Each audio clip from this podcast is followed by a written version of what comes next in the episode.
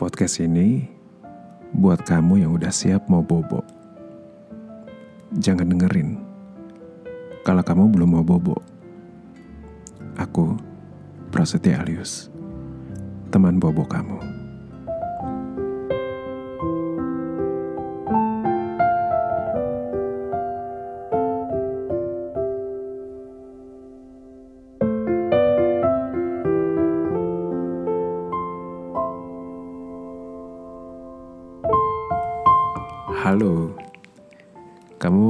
Siap mau bobo ya? Aku temenin ya. Di episode 2 season pertama ini, aku mau nemenin kamu berangkat ke dunia mimpi dengan lanjutan cerita cinta luar biasa dari Handi, Raya, dan Jenar. Eh, kita tuh belum kenalan ya. Nama kamu siapa? Hmm? Aku nggak dengar nama kamu siapa sebut dong. Ah, nama kamu bagus deh. Love it. Nama aku Pras. Aku pengen lebih dekat lagi sama kamu. Dalam sekitar 20 menit ini, Aku harap kita bisa jadi semakin dekat ya. Mau nggak? Mau ya? Seperti hubungan Raya sama Handi yang semakin dekat. Eh, aku recap sedikit ya cerita di episode pertama kemarin. Kalau kamu belum dengerin episode yang pertama, mending kamu mulai dari episode pertama dulu ya. Oke. Jadi kan Raya itu ternyata juga suka sama Handi. Tapi Handi kan udah punya istri. Terus Raya akhirnya ngambil keputusan buat ninggalin desa sejadi tempat dia mengabdi menjadi guru. Padahal belum sampai setahun Raya di desa itu. Ya, namanya juga urusan cinta ya. Lebih susah mengendalikannya. Kalau kamu, cerita cinta kamu gimana?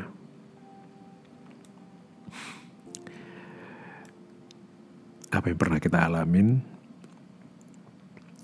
itu adalah semuanya pembelajaran untuk kita bisa lebih dewasa lagi. Semua kan proses ya. Kita hidup itu berproses.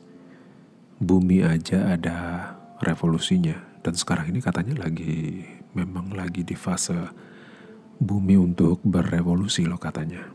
Oke. Okay. Balik lagi ke cerita ya. Jadi akhir dari episode pertama kemarin, Raya udah siap mau berangkat ke kota dan nunggu angkutan datang. Beberapa warga kan datang tuh buat melepas kepergian Raya.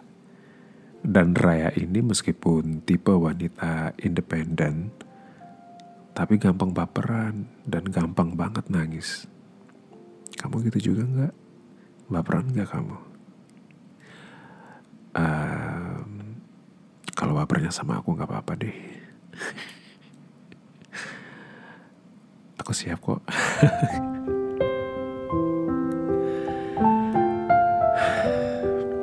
Baperan sih emang si Raya ini ya. Terus gampang banget nangisnya.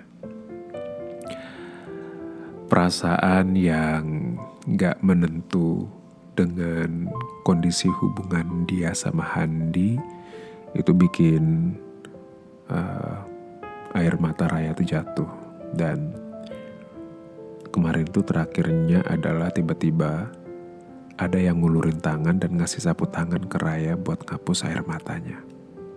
Tangan siapa ya? Kamu bisa nebak nggak? Kalau menurut kamu, itu tangan siapa? Hmm, bukan, bukan tangan Handi, tapi Jenar. Yes, Ya Raya kaget dong kenapa Jenar yang datang ya dan ngasih dia sapu tangan buat kapus air matanya yang ngalir terus. Padahal air mata itu buat Handi, suaminya Jenar. Bagi warga sejadi, Jenar itu juga cukup disegani karena dia juga keturunan pemangku adat di sana dan istri dari Handi orang yang berpengaruh di desa Sejadi. Makanya waktu Jenar minta orang-orang untuk pulang ke rumah masing-masing, mereka nurut dan perlahan satu persatu pun mereka bubar. Selanjutnya, Jenar ngajak Raya duduk di sebuah kursi kayu di bawah pohon tempat orang biasa menunggu angkutan ke kota. Raya masih bingung banget harus bersikap gimana.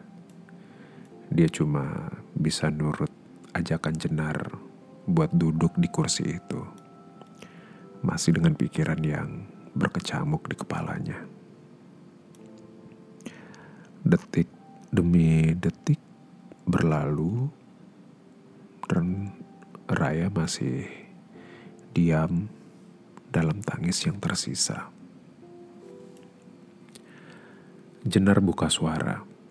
Dan kamu tahu nggak Jenar bilang apa? Jenar bilang, Handi sakit karena Raya. Kuat. Ya. Karena Raya jelas Raya jadi kaget dong.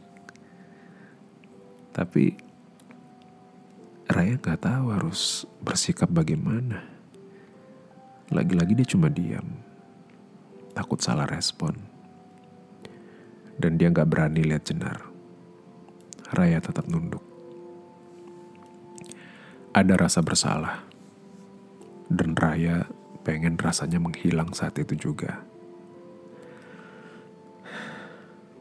Jenar ngelanjutin omongannya.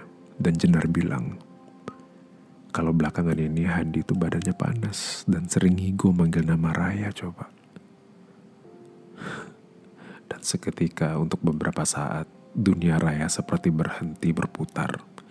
Dedaunan pohon tempat mereka berteduh tiba-tiba berhenti bergerak. Gak ada angin, gak ada suara apa-apa. Cuma ada detak jantung Raya yang berdegup kencang. Dan lagi-lagi Raya nggak berani respon apa-apa. Beneran dia ya dia nggak tahu mesti respon gimana. Terus Jenar mengambil tangan Raya dan menggenggamnya. Lalu Jenar mengucapkan kalimat yang bikin Raya pengen menghilang untuk kesekian kalinya. Jenar bilang gini, Bang Handi jatuh cinta sama kamu Raya. Saking gak taunya harus merespon gimana. Yang ada Raya langsung pecah tangisnya gitu aja. Tangis bersalah, tangis bingung, tangisannya seperti ada yang nyesak di dada dan gak tahu gimana cara mengeluarkannya. Jenar memeluk Raya dan mengusap rambut Raya. Terus Jenar bisik ke telinga Raya katanya. Dia nanya gini kamu juga mencintai Bang Handi kan? Kamu tahu kan selanjutnya gimana sikap Raya? Ya, dia cuma diam. Cuma itu yang bisa dia lakukan. Satu-satunya suara yang berhasil dia keluarkan cuma isak tangis doang. Jenar meminta Raya buat batal pergi dari desa sejadi. Karena katanya bukan cuma Handi yang butuh dia, tapi semua warga desa sejadi butuh sosok Raya sebagai tenaga pendidik di desa yang uh, sangat keterbelakangan sekali untuk dunia pendidikan. Lalu mobil angkutan berhenti di depan mereka dan Jenar bilang ke kenek angkutan itu kalau Raya nggak jadi pergi ke kota. Jenar pun akhirnya nganterin Raya ke rumahnya yang gak jauh dari tempat nunggu angkutan itu dan juga ada di dekat sekolah yang mereka bangun.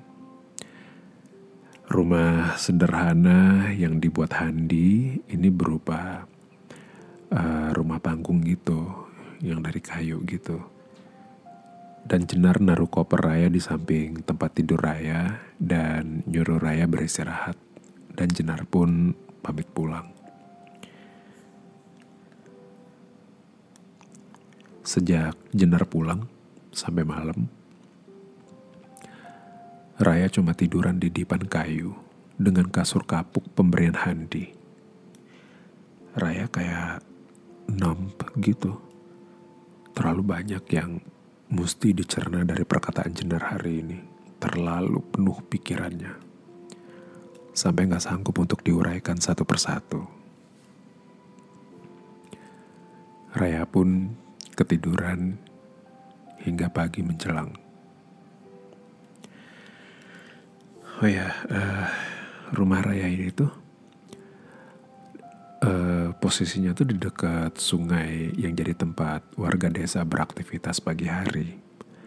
Ada yang cuci pakaian, ada yang mandi, ada yang pergi nangkep ikan. Pokoknya kalau pagi di pinggiran sungai itu rame deh dengan warga melakukan aktivitas pagi hari. Ya saking terpencil dan sungai adalah tempat uh, MCK-nya mereka mandi cuci kakus juga di sana. Ya begitulah namanya juga desa terpencil ya.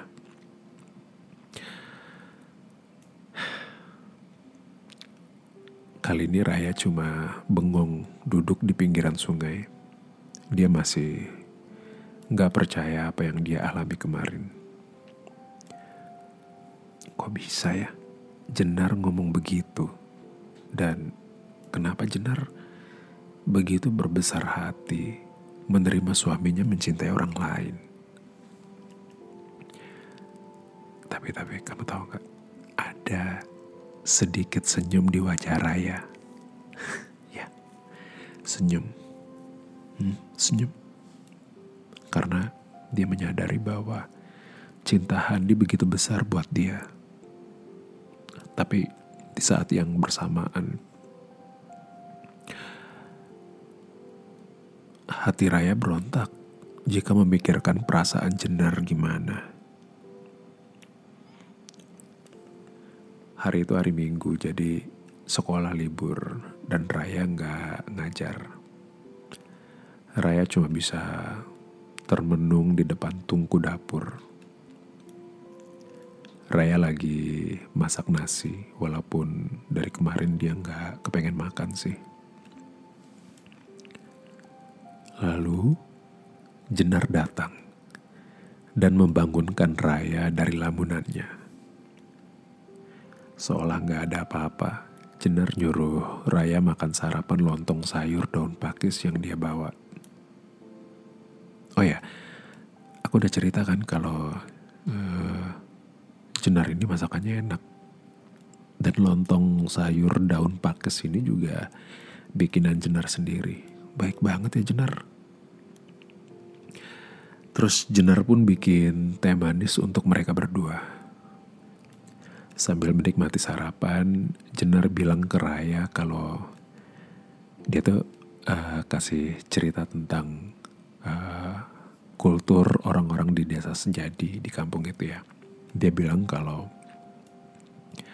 pernikahan orang kampung itu beda sama orang kota kaya raya. Kata Jenar, perkawinan dia sama Handi itu adalah perkawinan adat. Jadi dia kawin sama Handi dulu karena tanah orang tua Handi itu bersebelahan dengan tanah orang tua Jenar. Jadi buat nyatuin tanah itu harus ada perkawinan. Lucu ya? Perkawinan untuk menyatukan harta. Uh, pernah denger gak sih? kayaknya pernah ada di film ya atau di sinetron gitu kali ya. Ada-ada aja. Jadi soal Handi yang jatuh cinta sama Raya itu sebenarnya bukan suatu yang luar biasa buat Jenar dan jauh dari kata menyakitkan. Jenar justru malah meminta Raya untuk menerima Handi sebagai suaminya. What? Gila ya. Kamu kalau jadi jenar pasti gak mau kan? Aku juga kalau jadi Handi, aku gak bakal bisa jatuh cinta lagi kok. Ya gimana aku bisa jatuh cinta sama orang lain kalau aku cintanya sama kamu.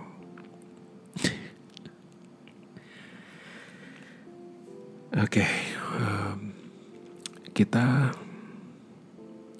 skip waktu beberapa minggu ya. Aku mau nuntasin cerita ini langsung ke endingnya aja biar kamu bisa bobo dan aku bisa ceritain kamu cerita lainnya. Intinya kan sebenarnya aku nemenin kamu bobo. Kamu udah ngantuk belum? Bobo dong. Bobo ya. Oke, aku kasih endingnya sedikit ya. Hmm, jadi endingnya dari cerita ini, Raya menerima lamaran Handi. Itu pun juga sebenarnya ngelamar adalah Jenar loh. Luar biasa nggak Jenar? Memutuskan untuk uh, justru dia yang melamar Raya untuk menjadi istri dari suaminya. Dan mereka nggak cerai. Jenar sama Hani nggak cerai nggak bisa. Jadi kalau di adat mereka itu nggak ada perceraian. Perceraian itu nggak ada ya mereka ya muslim sih cuman uh, atas nama adat dan budaya perceraian itu nggak pernah ada, nggak pernah ada perceraian di sana. Ya, itu endingnya. Akhirnya mereka nikah. Raya nikah sama Handi. Ya, bisa dibilang poligami lah ya. Menurut kamu gimana? Nggak suka ya? Kamu mungkin termasuk tipe orang yang menentang poligami kali ya? aku juga gak suka sih. Aku sih kalau udah punya kamu ya kamu aja. Pengennya sih kita berdua aja di dunia ini. Oke, okay, aku kasih a little secret about this story ya. This is a true story. Yes, it is. This is a true story. Ini kisah nyata banget, bukan fiksi.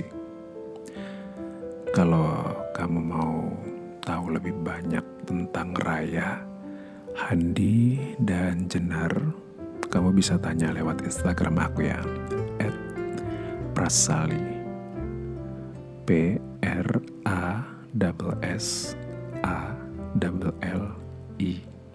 Atau kalau kamu ada masukan atau saran, kamu bisa hubungi di Instagram aku aja ya.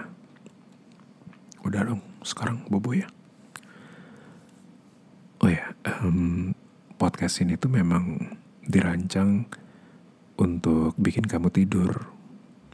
Setiap setelah cerita selesai, aku akan nganterin kamu ke dunia mimpi dengan musik yang di dalamnya mengandung ada yang namanya unsur delta brain waves biar kamu bisa dapetin deep sleep gitu.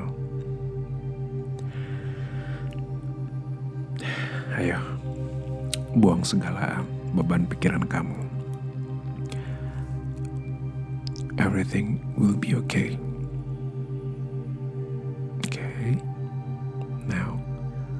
close your eyes and think of peace. Think about something beautiful.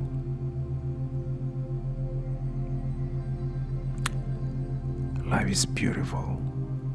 God is really good. He loves you. As I do, you'll be okay. The world's gonna be okay.